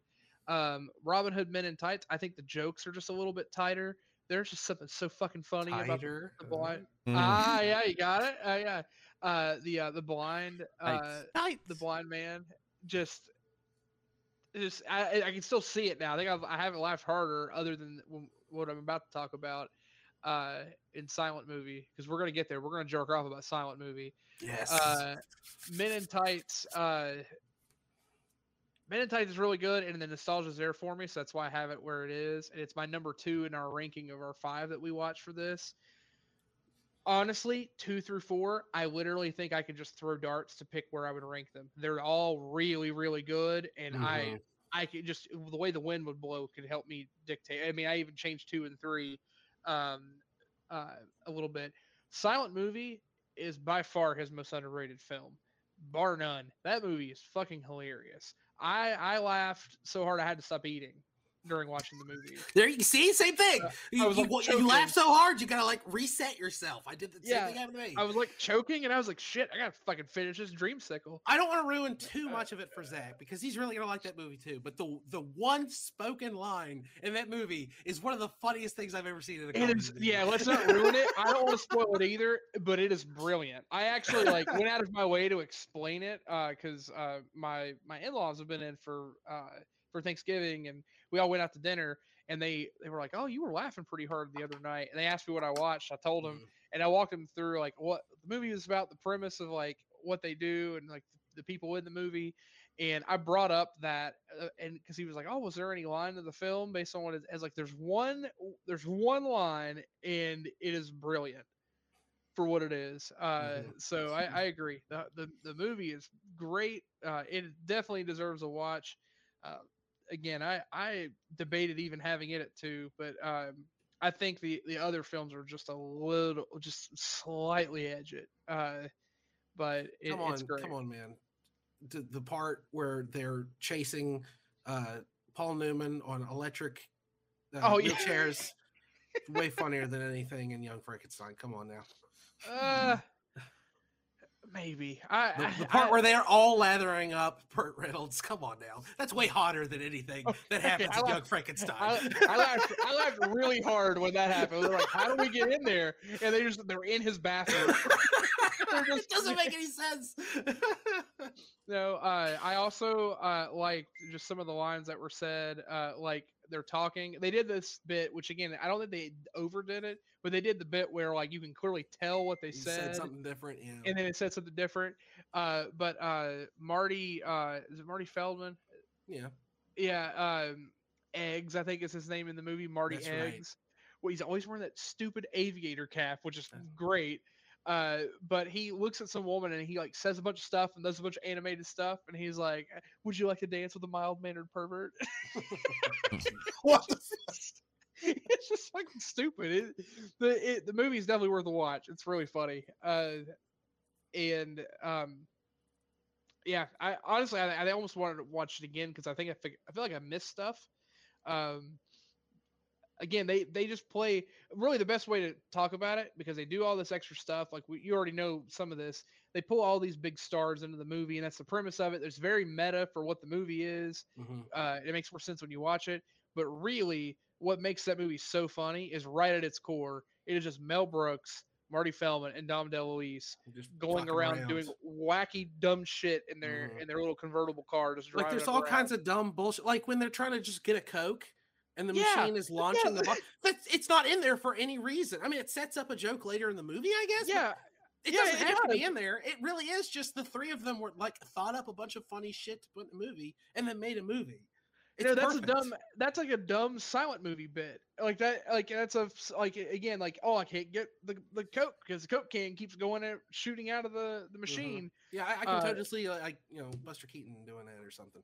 Yeah, but then they tie it into the movie, and like it's just great because they have the plot and they use it as a weapon. It's it's funny. Uh, yeah, great great film, underrated by far. It's probably one of outside of the movies that I've I've just watched. It's probably one of my favorite movies I've watched this year that I'd never watched.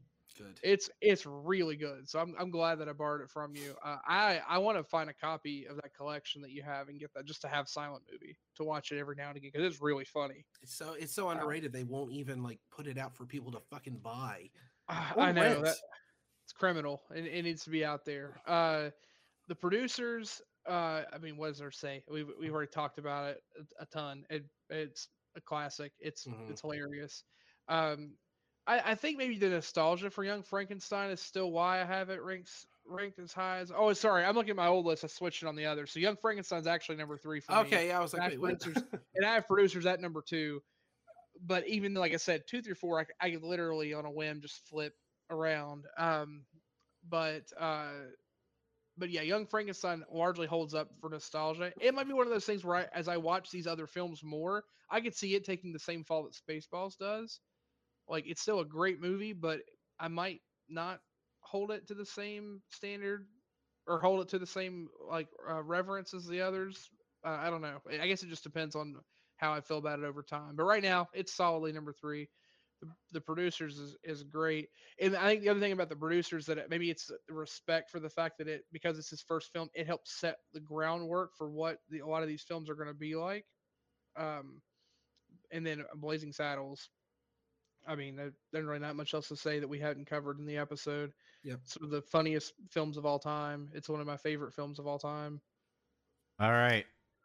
Time for final ranking. Uh so number one and number five are locked in because I mean, does anybody disagree that Dracula Deader and Loving It should not be number five? I mean, I as mean, far as far as the five go, yes, for sure. And number one, obviously Blazing Saddles. Do we all agree on that? Yeah. Okay. I, I yeah, I think so. All right, so this is where it gets a little bumpy a little bit because me and Zach, I believe, have the same thing. Um, where it's one uh, Blazing Saddles, then two History of the World Part One, and then Robin Hood, and then Spaceballs. Spaceballs at number four. We all agree with it, don't we? Or is Chaz Uh, the outlier? I have it. I have it at three, but I again, I I could, I could see switching it. I I, I debated switching Spaceballs and History of the World, so I'm not gonna argue history of the history of the world at four. Spaceballs can be four. I'm I'm fine with that. All right, Spaceballs at number four. All right, so Andy, I think you're the one that has Robin Hood Men in Tights above, and Chaz does as well. yes, I I would I would concede that Robin Hood is. I would concede that Spaceballs falls to four, but I don't think I would say that History of the World's better than Robin Hood. History of the World is uh, like it has a lot of the same stuff going on that Silent Movie does. It's like oh they just thought of a bunch of funny shit put in a movie, which is great. But Silent Movie has an overall story to hang it all on. Um, Robin Hood Men in Tights has an overall story to hang all the jokes on. Uh, History of the World Part One you could like cut into pieces and run as a television show, and it would be a hilarious television show, and I would love it to death. But I just think ultimately Robin Hood Men in Tights is a better movie. Right, Not talking about which one's funnier, which one's this or that. I think it is the superior film. Mhm. Is So- what I base that on.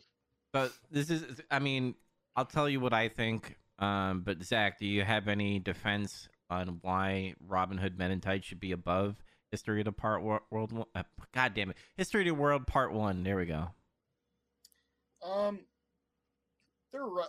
They're right about that in that it's got more of a narrative to it.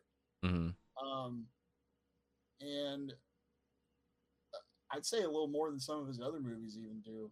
Uh, but and that's uh, that's also part of uh, why uh, I guess I, I reacted more positively to Life Stinks, which we'll get into in a little bit.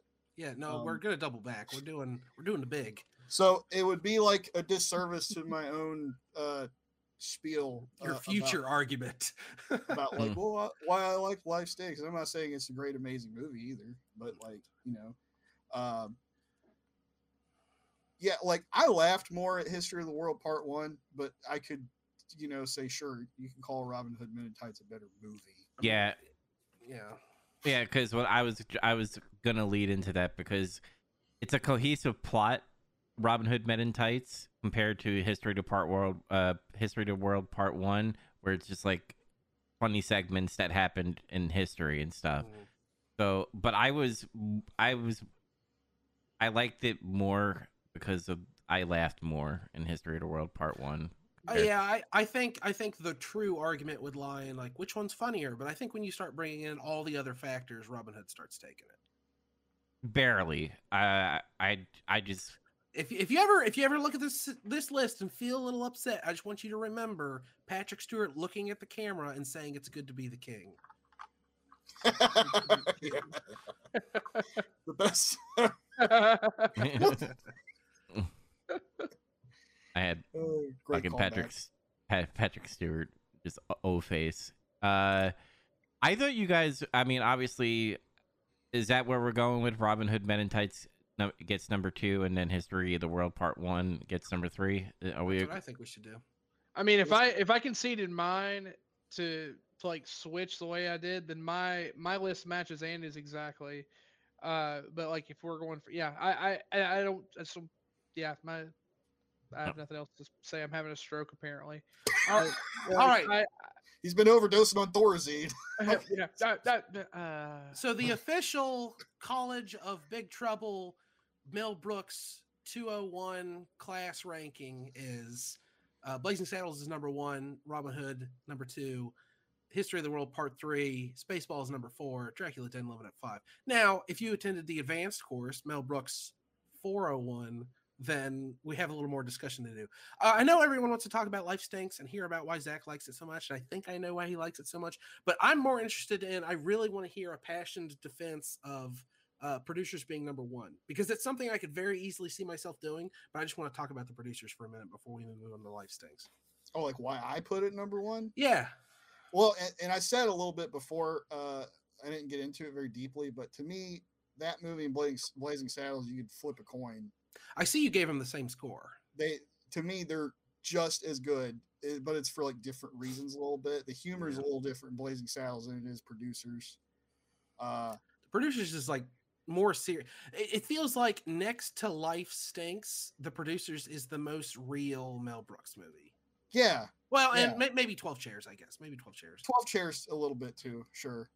Um, so it's got some of that going for it that it's not like it, like Blazing Saddles literally fe- feels kind of like uh history of the world fully realized as a movie with a plot in it that's meta as fuck and it's breaking the fourth wall and all that shit. hmm Uh, it whereas the producers was like, let's do that, but it's it's in real life, like kind of like what you were just saying. I always felt like History of the World Part One was an attempt to recapture the magic that was Blazing Saddles because Blazing Saddles predates it by like a decade. Yeah, so they seven were like, "Oh man, we, we we've never made a movie quite like that. Let's try to do that again." And they couldn't like.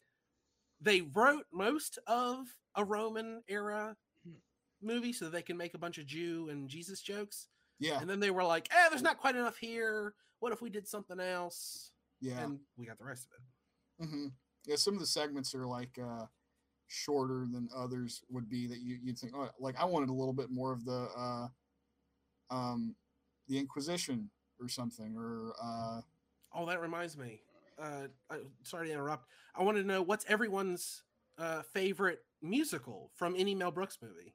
Because Inquisition is up there for me, but it comes down to probably Lili von Shtupp's song, That takes it for me. but then I want to give it to Springtime for Hitler because that song gets stuck in my head all the time. It's springtime for Hitler. Springtime Yes. for Hitler. It's fucking. Yes, spring- It's springtime for Yeah, Hitler. I guess it's- we it's- agree. it's springtime for Hitler for me too. Uh, I, I, I can't concede. I, I would never concede the producers is better than Blazing Saddles, but that's just total bias on my end. But it, it I- solidly could be the number two for me. But I will say that the best musical single musical is Springtime for Hitler, no doubt. I, I like Men in Tights. It's extremely good. And like I said, one of the highlights of High Anxiety is the musical in that. But yeah, ultimate Springtime for Hitler is just so catchy. the high anxiety one's more just entertaining than it is like Yeah, funny. you It's kind of serious in a way. I was like, it was pretty good, Mel Brooks. You did a pretty good job. It felt like a like an old timey like golden age Hollywood number rather than Mhm. a Mel Brooks musical thing. Uh, but yeah, that's that's how I feel about producers of, of Blazing Saddles. They're it's it's two sides of a coin thing, you know, Okay. either or. All right. Now you got to talk about Life Stinks. Okay. Well, uh, keep in mind the other thing about this this whole Mel Brooks deal was that I never watched any of these movies. I have no biases. I have no nostalgia. Yeah, that's that's what you're you're pure. Yeah. So I watched that and I felt like I was like, okay, this is starting out a little different. This feels a little different. But like as it was going, and kind of like what, what you were just saying with the producers, like life life stinks to me feels kind of like um one of those like 80s kind of comedies where they try to have more of a plot in it and it can have like some some fairly serious moments because there's like hey, one of his friends dies he gets sick and he fucking dies and he finds him like in the middle of the street Yeah. and uh and they're all laughing and joking around talking about what they want to do when they die and he's like oh scatter my ashes in the the whatever that, that place was it's supposed to go out to sea Mhm. and they do a whole bit about that that's funny where they just he's like all right here you go sailor and then gets all over him. Yeah, that that little bit's funny. He's he's like crying and he's like he's in sailor so much Goodbye. lighter. He's like, how much you weigh? About 140 pounds. goodbye sailor goodbye they're all saying goodbye dusting him off of him and then like he- Yeah, and then, That is uh, funny. That is he funny. sneezes goodbye goodbye sailor but because like um but like uh yeah that aspect of it kind of appealed to me a little bit more that it it, it had heart uh, and i liked that about it Yeah, it did try to have a message. It was you know it was about homeless people and stuff and you know and, and i was i got kind of invested in that a little bit. Hmm. um and i think that's why I, I liked it. Oh, well, that's reasonable. You drank the Mel Brooks Kool Aid on it. a little bit yeah. Um i also liked uh, the the character molly uh that was in that movie quite a bit too. She was pretty funny uh in her own way i thought. I thought she was funnier than Mel Brooks for parts of the movie. Like For she, some- was, she was pretty good. yeah. Okay they're like uh, like he that whole thing with the bet and then like he's like i did it. I i won. And then he, he steals a bottle of champagne and goes to Sears like let's drink. I'm happy. You celebrate with me. He's like i don't want to drink the happiness. It, it goes away. It's i want to drink to depression it stays Yeah. with you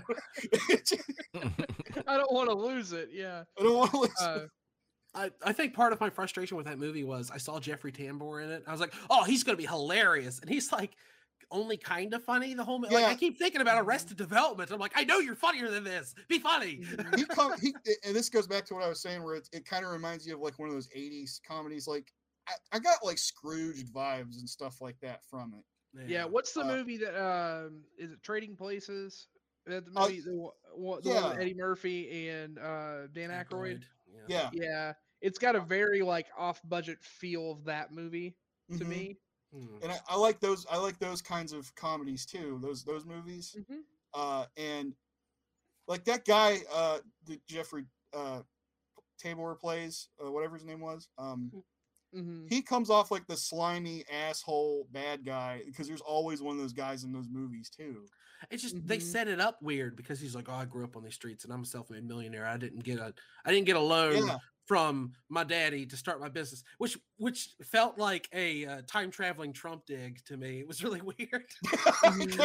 yeah, Yeah. something like that. Yeah, And uh, also, he he, they, he did, did do that thing that was kind of funny where he barged in. He's like, "Am I am I interrupting?" It's like he'd do like reverse psychology or That- some that's shit. one of my favorite bits That- in that whole yeah, movie. he I- does it I, should go. yeah. I'm gonna go. I'm gonna go. I'm gonna go. And he comes like, "Wait a minute." But before I go, just- yeah, he's like, I've already interrupted you. I might as well. Yeah, that that's really funny. It was I don't know, passive you- aggressive. You're asshole doing to me what I feel like we always do to Dubs, where we talk about a movie, and I was like, you know what? Maybe I did like it more than I thought I did.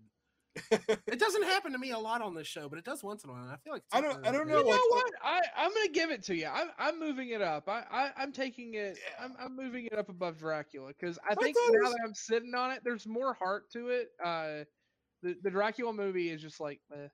it's the it's the Mel Brooks Brooks uh, parody movie, and, and like like Andy was saying earlier, I guess he felt like he wanted to try to do something a little different. Mhm. Uh, Life Stinks feels a little late to the party. It probably would have fit in more two, three, four years ago Yeah, totally. when it came out. Uh, but I, don't feel know. like if he'd have made that movie in like 1984, 85, somewhere when there- when some more of his friends were still alive, I really think it would have hit. Mhm. mhm. Dom Yeah. DeLuise was funny in it too, as the other bum who was claiming he was a rich guy, Mm. and, he, and they get in a whole argument about who's richer, and he starts slapping him, and then that joke plays out at the end too. After Oh, he's like, ah, get him away from me. He's crazy. he's back. He starts running away. I don't know. Like it was, it was a good fun. Like most of the bits I thought were funny in it, uh, and then like there- it got serious too. Like when he almost fucking died from being overdosed from Thorazine. That, that honestly, that I was kind of checked out watching the movie in that that bit when he gets screwed over. Uh, save like once he hits that and they they take him there to be committed and he gets put in that like that hallway and he gets all the thorazine and stuff. That saved it for me, and then I just started like pay a little more attention and I laughed pretty hard. That that was Um, the moment where I, I think I probably laughed the most at the movie was that. Uh, Mhm. That whole thing with the doctors and shit. Then like uh, when he he tries to go back home and he his the lawyers fucking backstab. He's like, "What are you doing? You didn't honor the agreement. We're lawyers, huh?" And he tries to steal all of his shit back from his house. Mhm. it's like more ridiculous shit as he goes like i want these are my candle holders i bought them from the vatican this my uh uh the, my van gogh i need that too and he puts it on his back and he's like that he steals a statue Yeah, he just grabbing all the shit that belongs to him. That felt like a classic uh old mel brooks jokes there or mel brooks joke there too but um yeah. Other than that, uh, I'm kind of proud of us because our our elongated lists are very similar. Uh, generally speaking, I think the spiritual long list. I'm not gonna I'm not gonna force us to go another 30 minutes so that we can get a long list going. Basically, spiritually speaking, it's Zach's list, but you gotta bump life stinks down to like, you know, next to last, third from last, and then you gotta slip silent movie in at I guess I'm gonna have to put it at number three because Chaz has it at four and I got it at two. i guess Yeah, i'm kind I- of the out the outlier in spaceballs too because like i didn't uh i don't know i watched it and there were, when we were talking about it i was like yeah there was parts of it that were kind of funny but to me it's like just barely better than dracula yeah, uh, I I think it's like better than barely better than Dracula, but yeah, honestly, I could see putting it pretty low. I, I, if I'm being honest, usually when I approach these lists, I think about what movie would I most want to see again right now. And I didn't do that so much for this one because I'm going to watch High Anxiety again way before I watch Spaceballs again. So Mhm. I'm kind of with you on that one. That's why I'm saying like your list. I think most matches spiritually where we're all at, except you got to bump Life Stinks down, and we're going to have to put Silent Movie in there somewhere at some point. Zach sold me on Life Stinks, so I think I'm gonna watch that and see if You I should. agree, see if I agree with Zach. you should watch producers and you should watch life stinks I've life se- stinks is on is on tubi by the I, way. I've seen the Mhm. producers, um, but and then why uh, didn't you include it I, I he, he didn't like it. He he thinks it's an unfair, unfair portrayal of Hitler. I would put if I yeah uh, well yeah uh, no I'm kidding uh Good angle. at at number two Adolf uh, Hitler. Adolf Hitler. uh number two would be the producers for me if I had to put it in the list and then it would be History of the World Part Yeah. One. And I won't. you- I you can't get mad at you and and, and Mhm. argue about it either. If if everybody's like, "I like Bloody Salad better," I'm like, "That's fine." Yeah. As long as producers is is two. Yeah, Yeah, if someone's no, like the producers is a bad movie, now true. we're in a fight. A fight Yeah, going actually, uh, like sitting here now, even like talking about it or thinking about it, I feel like I would even I would even shift mine. Like I think I think cl- the clear de facto top three for me, thinking about what I'd want to watch again right off, in order from top to bottom: Blazing Saddles, producers, silent movie. Same here. There's, that's my top three. Yeah. Yeah. So yeah, I, th- I think that's that's that's what I would I would put. So I, I think that if we have that, wherever everyone everything else kind of fits, is round about the same. It, it, it's kind of like everything falls into like little like groups of where they fit. We got a tier list going. We got tier one, and, and we got we got our S tier, we got our A tier. You can tell I, I play far many far too many stupid video games that that have tier lists. Uh, Dracula Dead and Loving It is the Dan of Mel Brooks films. it is the tier F. There you go. Welcome to my TED Talk. Welcome to my TED. But uh, yeah, that uh, we're done with Mel Brooks. That means it tis the season because December and January is locked in months. Uh, but sometimes we do something gimmicky uh, for December. I, if I remember correctly, we had a Sean Connery Christmas, and then we had a Merry uh, Matrix Christmas That's right. where we had all the Matrix movie because that's when Resurrection was coming out during Christmas time. What they do. Yeah, that movie. huh. um, uh, and then uh, you know half of that. That's when I chose the worst movie that we ever watched, which is the Karate uh, uh, Miracle. Which Zach, by the way, uh, banned me from doing wrestling uh, Miracle Christmas, uh, which is from the same people who did the Karate one. I wondered why we weren't watching it. Because Yeah. I told him, it's like, you can't pick that because you're going to tank our team if you do. Yes. because we all hated that movie.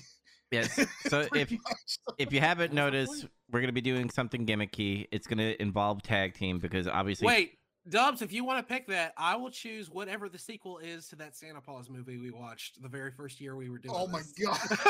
Why are you doing? Let's not let's not watch garbage. There is one day that all the shitty movies that either Zach or Chaz didn't watch during our run and stuff. I, I c- there's some things I want to revisit down the road. Uh, that would be do- like you know if one of us is out of town or something there needs to be like uh okay we're gonna do like classic picks from big trouble past or something i don't know yeah, so that we can get their rankings and stuff. yeah Ghost of Big Trouble Pass. Oh. Yeah, but anyway, the gimmick is we're doing tag teams, so that means double feature because every December I usually take about two weeks off. So the last two weeks I will be off, but I think they are going to be uh these three guys are going to be doing a show without me in one of those weeks. Uh, so be beware for that. But as far as our gimmick, uh, there's going to be tag teams. There's no names yet. Uh, I know Chaz and Andy are going to be doing. Uh, they're going to be one team, and me and Zach are going to be the other. I Oh, don't. we agreed on our name. Oh well, well, what's our name, Zach? Because I agree. Noel with- Wor- World Order. Noel World Order. We're gonna have Noel Yes. Foley as our fucking manager. yeah. Uh, i guess i guess we'll be degeneration xmas then yeah. I mean, Christmas season to be jolly, brother. Let me tell you something, Jack. You better be ready when the holidays roll around. we're gonna Ho, ho, drive a ho, sleigh over to your it. show and fucking yell at all your fans in line i'll tell you what I'll tell you what though, we got, Clint Angle. But uh, that was pretty good. Yeah. that was good That caught me off guard. Yeah. but I don't think Chaz and Andy have movies yet. So when you watch our episode, if you see the movie titles, watch it b- before you listen to our episode because we spoil it. No, no, no, no, no. We we said we would do it live. I'm happy to commit now and make mistakes. I, I'm cool with- as long as All right. Andy is. Generation the- X, we don't play. do the movies they don't have to match theme right we can just choose a christmas movie for fuck's We sake can just ch- we can just choose a Christmas movie. all right what do you choose So, I I, I do remember my third choice. So, uh, um, i remembered my third choice too actually so I feel I feel bad because now knowing that the one it's all I'm being greedy because it's like I know this movie's gonna get ranked high, at least I feel like it's gonna get ranked high because of, of nostalgia. But oh, you're gonna choose time, the same one i was gonna choose Yeah. S- well- say it at the same time three two one scrooged oh no, that wasn't it. Oh, okay. Actually, the other one, the other one I had is a very oddball one. It's it's one of those movies where it happens in the setting of Christmas, but it is not a Christmas movie. Also, you guys may Well, then don't choose watched it if it's not a Christmas movie. It is a Christmas movie because it happens during Christmas and there's a message there, but it's a fucked up movie. Also, it's, it's- I'd be. I, it's controversial. no, it's actually Prometheus. But I wasn't sure if you guys have watched.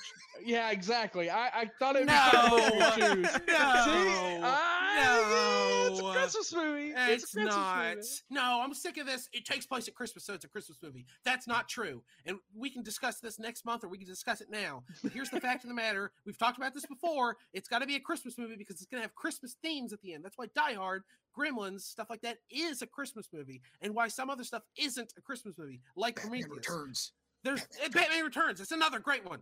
But there's got to be there, at the end. There's got to be like uh, togetherness, or oh, giving is better than getting, or uh, uh, family's all that matters, or sometimes um, uh, peace toward men. There's got to be something like that. Okay, Prometheus okay. Doesn't have something like I'm that. going full abominable Shawn Michaels in '96. Just chill out.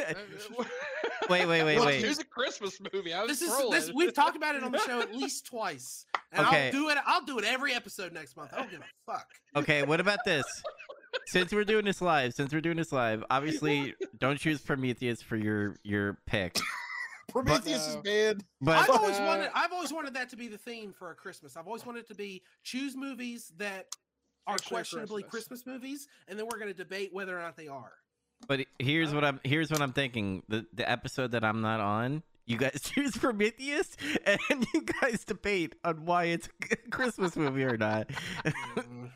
There we go. We we can talk about spicy Christmas movies I just later. spit But all over my mic. um, I, I, I like this as, as a teammate. I'm gonna I'm gonna offer you two movies, Andy, and you Mhm. choose one, and then I think you should offer me the two movies you have, and I'll choose that. Yeah, totally. those. We'll do that. Okay, so my two movies for you, I will take out Prometheus, Gremlins, Home Alone 2, Lost in New York. Home Alone Two, Lost in New York. Yes. Fantastic. Okay.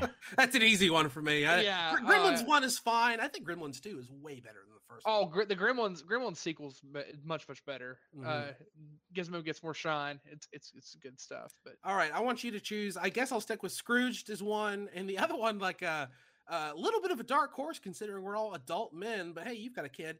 Uh, uh, Muppet Christmas Carol. Uh, 100% Muppet Christmas Carol. Okay, I'm- I'm trying to find a reason to have Evie watch it, so we're we're set. Yeah, Good. there we go. So those are your movies. Those are your movies. You got to watch them. Okay, and we're uh, me and Zach are gonna have to talk because those are two fucking good movies. Well, you guys, you guys listen. I hate to tell you this, but you guys We're are bringing it fun. now. yeah, Prometheus lit the spark. Like fuck this. Yeah, Yeah. San- Santa's an ass man. Now, are we allowed to do? uh Are we gonna get to do a uh a, a promo next next week? What- Do I get to go? Oh, you didn't know? Ho ho ho! So here, here's the thing. This is something that you're. Uh, what I told you guys in the thing is, uh, there's gonna be extra points. It's gonna be fun points. It's kind of like you know whose line is anyway, where the points don't matter and shit. But I think it would be kind of funny that if you can, you and Andy, you know, off, you know, stream and stuff, create a promo. Meaning one of you guys are gonna have to do a quick thirty second promo.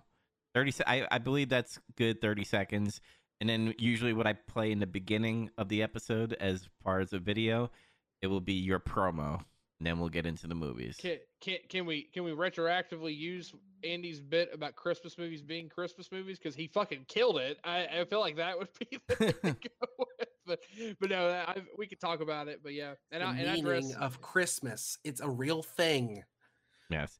And obviously zach same thing. We'll have our out promo. Uh, we're gonna have to do that. But there's other things that you could do.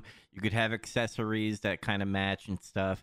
You have catchphrases if you want to. So if you do that that's funny i, I think blow a banana, blow a banana with a Christmas hat on. It counts, right? Yeah, do that. I'm sure that will be great for the YouTube uh, overlords.